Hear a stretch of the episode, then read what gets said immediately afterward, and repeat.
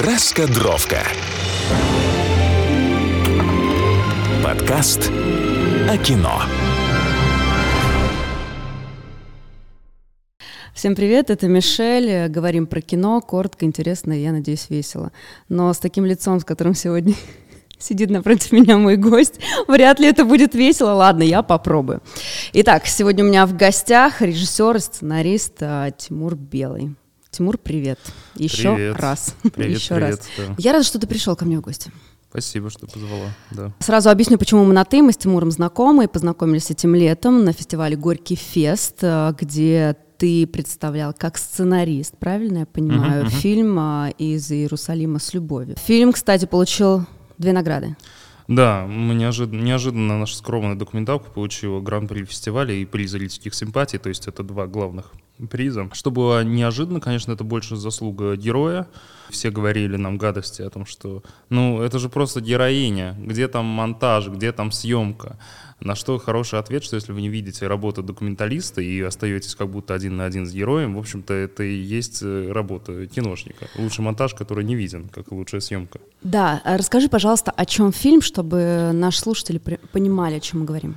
Да, значит, это история о Татьяне Гончаровой-Мендозе, русской мигрантке, с которой мы познакомились в Тель-Авиве, в Израиле. Женщина с удивительной судьбой, отец которой сбежал во время гражданской войны из Крыма в Галлиполи. Это Сербия, Болгария. Было такое знаменитое галлипольское сидение русской Белой гвардии. Значит, она пожила там. Понимаешь, в чем интересна история Мендозы? На нее неожиданно она начинает рассказывать свою биографию, и эта биография оказывается частью огромной истории. Ее дедушка выигрывает в ирландскую лотерею. Да. Мы сейчас никто не знает, что такое ирландская лотерея. А в 20-30-е годы это было что-то типа биткоина. То есть это возможность заработать огромное количество денег. Сколько он выиграл? Он выиграл, тут они расходятся в 16-10, да, по-моему? Да, да, и это цифры... смешно. Она говорила, что он выиграл 10 тысяч британских фунтов, и даже эта сумма большая. Сын ее говорит о том, что речь там шла 50-100. Ну, в общем, это очень, очень большая сумма, и даже при том, что ее дедушка в казино спустил большую часть этих денег, даже оставшихся после казино денег, хватило на то, чтобы они основали в Сербии первую автобусную компанию с Микки Маусом, и потом война, она попадает в концлагерь, друг дедушки, с которым он учился вместе в Германии, вытаскивает их из концлагеря, она уезжает в США, они основывают там бизнес, она становится послом доброй воли, да, крупной военной компании, потом связывает, значит, ездит по миру, вот общается, ее обвиняют в шпионаже в пользу русских, потому что она сама из русских, она вот едет в Москву в 70-е годы, и вишенка на торте, что она становится гражданской женой Ицхака Якова, человека, генерала армии Израиля, который возглавлял ядерную программу Израиля, которого обвинили в госизмене, как раз потому, что он был вместе с Татьяной. Ну, в общем, вот удивительное совершенно нагромождение фактов, фактов биографии, о которых она совершенно удивительно еще рассказывает. То есть... Да, фантастическая героиня. Я тоже хотела сказать о том, что было очень интересно. Она очень смешно шутит. Это невозможно не отметить. Ты выступал еще на этом проекте как монтажер. Да. Значит, можно прям секунду? Давай. Огромное спасибо хочу тебе сказать за отсутствие закадрового текста, за отсутствие подводок. И я знаю, что это достаточно сложно монтировать именно такой материал, чтобы ты, как ты уже сказал в начале, оставался с героем один на один, просто следил за его жизнью, понимал, о чем человек говорит. Это сложно. Как это сделать? Расскажи, как ты работал над этим проектом. Я чуть-чуть с другой стороны начну, Потому что не все это понимают. Вот есть такая профессия невидимая в телевидении. Сейчас в Ютьюбе она называется редактор монтажа. Это фактически тот человек, который делает ту картинку и тот продукт, который все видят. Я это объяснял. Есть, значит, такой блогер Паша Гительман, который сейчас собирает миллионы просмотров. Мы с ним делали 3 его ролика о Бали. И вот эта история про Бали отлично показывает вот суть работы редактора монтажа и то, что вот мы делали с Мендозой. Значит, Паша снял что-то вроде 20, по-моему, часов разных интервью на Бали. И в течение полугода, это типичная история, С Мендозой было то же самое. Мендоза пролежал полтора года. Вот режиссер снял вот этот материал, а дальше он понятия не имеет, что с ним делать. Потому что как только он начинает его монтировать, все вот это очарование, оно разваливается. То есть на съемках было весело, он начинает это монтировать, как-то пытается один человек, второй, третий, пятый, и ничего не получается. Тут на помощь приходят люди, которые называются редактор монтажа, которые из вот этих там 20 часов материала делают там словно 5, 3, 1, сколько нужно. С Мендозой было то же самое. Там было несколько дней съемок, около, по-моему, 60 часов материала этого интервью, из которого надо было собрать час. Когда я объясняю... И, значит, ты тоже были вот истории, ну как, вот ты же просто монтируешь, как ты сценарист. Почему, значит, мы должны называть тебя сценаристом? Это были вопросы.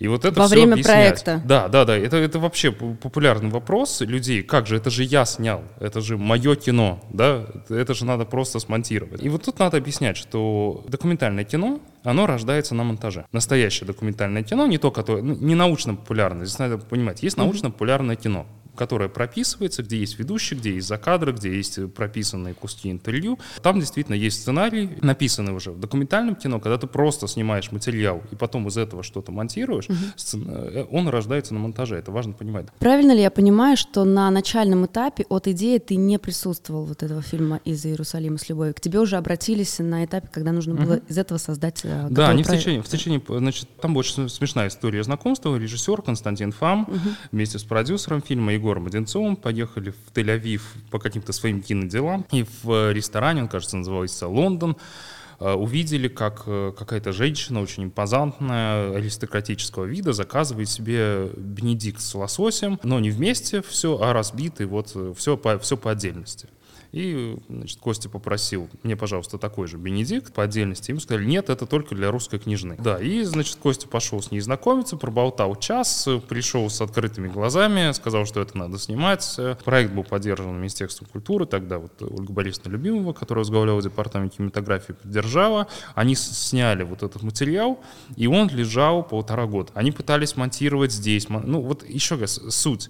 Надо понимать, что документальный материал должен монтировать либо автор, либо человек, который берет на себя функции автора. Никакой монтажер из вот этого вороха 60 часов ничего не соберет. Монтажеры работают по сценарию, по готовому материалу. Да? Когда нужно собрать смысл, то есть фактически написать этот сценарий, да, из вот этого материала, нужен вот другой человек. Это либо автор, либо редактор монтажа.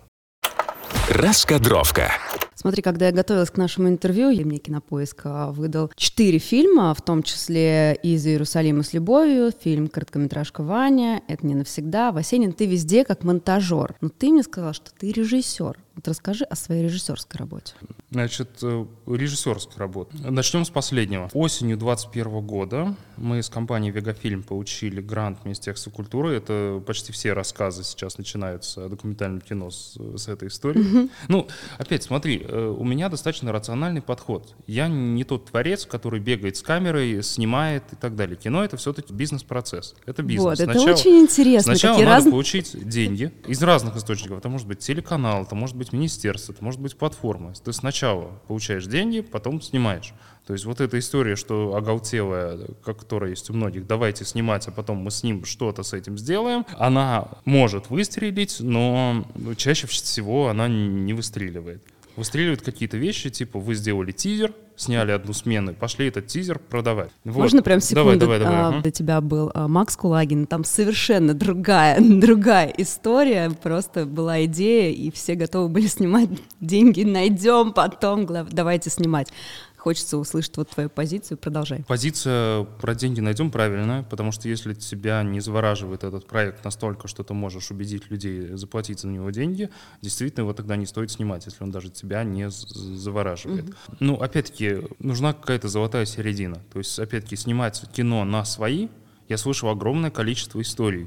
Некоторые разворачиваются прямо сейчас, когда продюсеры с именами закладывают квартиры, убеждают там своих исполнительных продюсеров закладывать квартиры. Эти деньги никуда не возвращаются. Они берут, значит, мужья этих продюсеров, берут деньги взаймы у каких-то бандитов, потому что там отчетность не сдали, деньги не пришли. Вот деньги не пришли, а бандиты пришли просить эти деньги.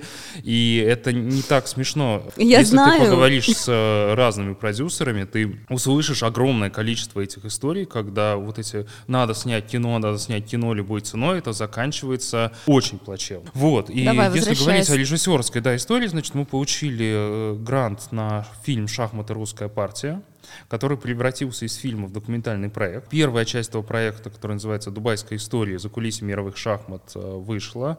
Мы ее показали на Московском международном кинофестивале в прошлом году. Это история о закулисье шахматного матча. Она, знаешь, это из серии, это случайный фильм, потому что шахматный матч — это очень скучно, потому что они сидят 8 часов, ну, там, 4-8 часов за доской и очень редко двигают фигуры. И, в общем, когда я приехал и это все посмотрел, было отчаяние. Ну, то есть тебе прям материал дали, где сидит два человека? Нет, я сам приехал. Я приехал в Дубай. Значит, матч был между Яном Непомнящим и Магнусом Карлсоном. Он проходил в Дубае в рамках всемирной выставки «Экспо». Антураж был замечательный. Там была история, что мы договаривались на одно с командой Яна. В итоге получилось немножко другое. То есть доступа не давали никуда. И вдруг, когда вот у меня было абсолютное отчаяние, я не понимал, зачем я туда приехал, открылось окошко. Я обнаружил вот в этом мире, где люди сидят и двигают шахматы, бурную подводную жизнь. Настолько бурную жизнь, что ее хватило на полуторачасовой фильм, который зритель воспринимает как комедию. Это производственная... Но заинтригуй, чтобы люди посмотрели. Да, это производственная комедия о том, что происходит за кулисами матча, о чем вообще обычно никто не знает и не говорит. Вот, про то, конструкцию построили за 3 дня. Там стоял запах, как после ремонта. Играть в таких условиях совершенно невозможно. Они выветривали этот запах всеми возможными способами. Притаскивали какие-то строительные желтые большие вентиляторы, которые похожи на гигантских желтых червей. Вот это все вытаскивали. Разбрасывали апельсиновые корки для того, чтобы был запах. Ну, в общем, там происходило. Там скрипели полы, они ходили постоянно. Это завораживающее зрелище, как там 15 взрослых мужиков ходят вот так кругами, как лошади. Ну, поэтому... это такой диссонанс. Да, это абсолютно. То есть это история не про шахматы, это история вокруг, и это дико смешно. Это дико смешно, как вот людям обеспечивают идеальные условия для игры. Такая производственная комедия про то, как ФИДе боролась с площадкой. Да. Вот. Хорошо, следующая твоя работа — «Ласковый май. Лекарство для страны». Как раз вот это про режиссерские работы. Я с 2016 года делаю документальные фильмы для телеканала ТВЦ. Угу. Это так называемые «Датники». Что это? «Датник» — это фильм, который выпускается к юбилею того или иного народного или заслуженного артиста. Датник, от слова «дата». От слова «дата», да. Это, значит, документальные фильмы в нашей стране просто так не снимаются для телевидения. Если, значит, вы видите фильм про Валерию, условно говоря, на Первом канале или еще где-то, это значит, что Валерии либо сейчас, либо вот через неделю будет юбилей. Фильмы снимаются к юбилеям. Либо к смерти, вот, либо к какому-то юбилею. Там дни рождения. И вот ты читаешь, у кого, значит, юбилей, там именно юбилей, вот ты смотришь, январь, и вот вы выписываете на год вперед, обычно, знаете, у нас это происходило во время съемок кремлевских концертов, вот, когда вот это все поют, режиссер снимает многокамерную, вот вы сидите и вот это выписываете, и говорите: батюшки света, там, не знаю, Александра Розенбаума, 50 лет. Все, выписываем. Розенбаум, народный герой, надо вот писать, или там еще что-то. Дальше вы отсылаете это на канал. И они говорят: да, вот действительно, давайте, вот эти заняты, этих уже разобрали, а вот это, значит, действительно не окучит. И, значит, в этих поисках я обнаружил незамеченный юбилей 2017 года, когда группе «Ласковый май» исполнялось 30 лет. С «Ласковым маем», значит, связано очень много скандалов, юридические сложности, огромное количество вранья, сплетен, каких-то криминальных историй. И при этом было понимание, что «Ласковый май» — это праздник. Да. То есть это песни, которые знает вся страна, которые были таким свежим дыханием для молодежи 80-х годов. Это наш такой советский модерн токинг. И вот хотелось сделать про вот эту историю. И придумали такой ход. У тебя там много артистов, да, известных артистов. Да, придумали такой ход, что пусть известные артисты, самые разные, расскажут, как в их жизни появился «Ласковый май». Интересно. И вот началось. Наташа Королева, которая училась тогда в городе Киеве, была Наташа Порывай, только восходящей звездой украинской эстрады.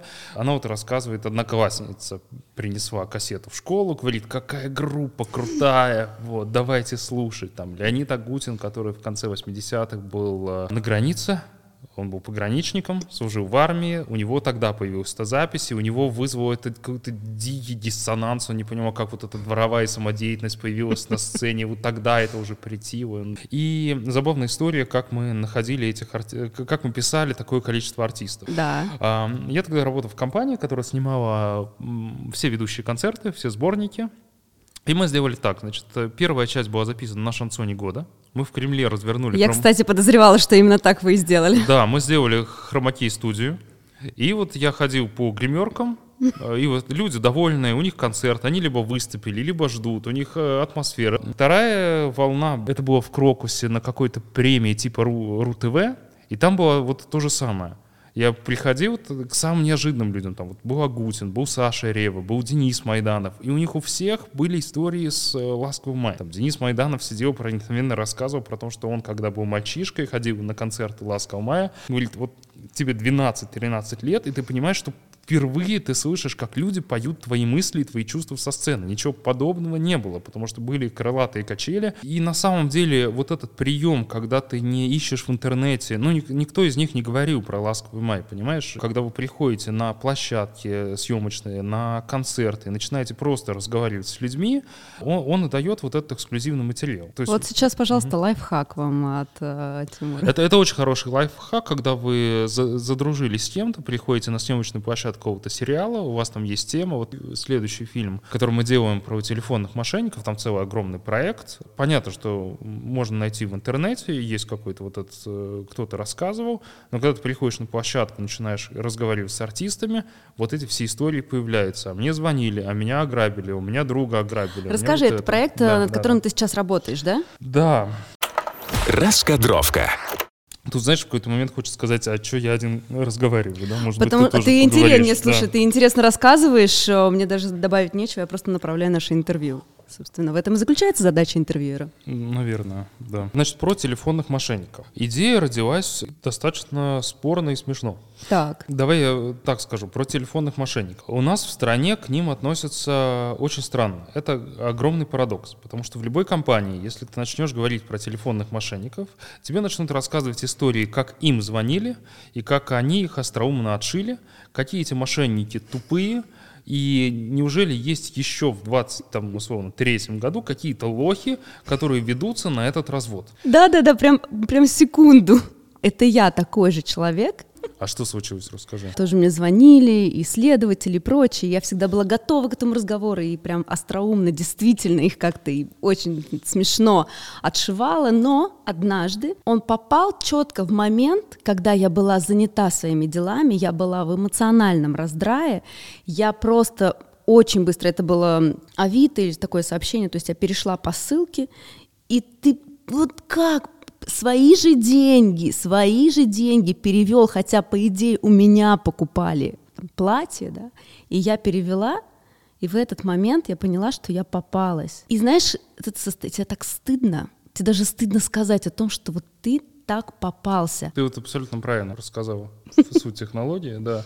И над ними смеются. Есть целый жанр в интернете. Мы разговариваем с телефонными мошенниками, там Гарик Харламов, актеры дубляжа, юристы, это все миллионы просмотров. То есть как могут вот люди быть такими тупыми, на это попасться? Ответ очень простой. Речь идет про психотехнологии, которым 50 лет, которые отработаны вначале спецслужбами, потом рекламщиками, потом продажниками, потом в сектах, финансовых пирамидах, потом просто в обычных продажах, в колл-центрах. Речь идет про то, как человек... Сначала это было для вербовки агентов, как заставить человека работать, условно говоря, на ЦРУ или на КГБ. Потом, как сделать так, чтобы человек что-то купил, ему не очень нужное, но он купил.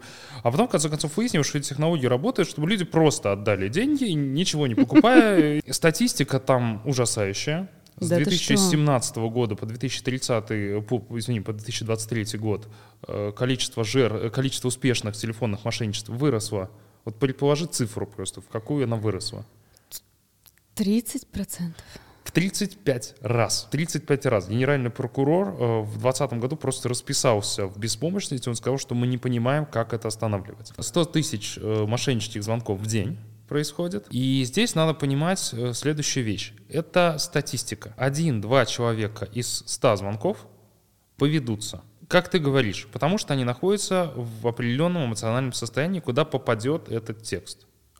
Скрипт, который завлечет твое внимание, вызовет определенную эмоцию и погрузит тебя из цветного твоего привычного мира в уродливую черно-белую изнанку, в котором ты будешь слышать только голос из трубки, где у тебя будет, вот как у мыши, которая бежит от кота, только одна мысль о том, что надо спасти деньги, опасность, и некий человек, который тебе поможет. Это надо понимать. Эти люди попадают в другое измерение. Они попадают в полутрансовое состояние, в измененное состояние сознания. И именно поэтому эти глупые схемы развода, как кажется, они работают. Потому что люди, они в околосознательном состоянии. У них мысль в голове. Обычный человек может это понять, когда у него, ну знаешь, он сидит на лекции, да, например, и думает о том, как ему не ответила девушка, или о том, что он написал что-то, и как вот кто-то отреагирует, или о том, что, ну вот какая-то мысль, которая вызывает очень сильную у него эмоцию, и все вокруг он даже не слышит. И мошенники добиваются именно такого же состояния. Это так называемые трансовые или измененные состояния, это не обязательно связано там с ЛСД или еще что-то,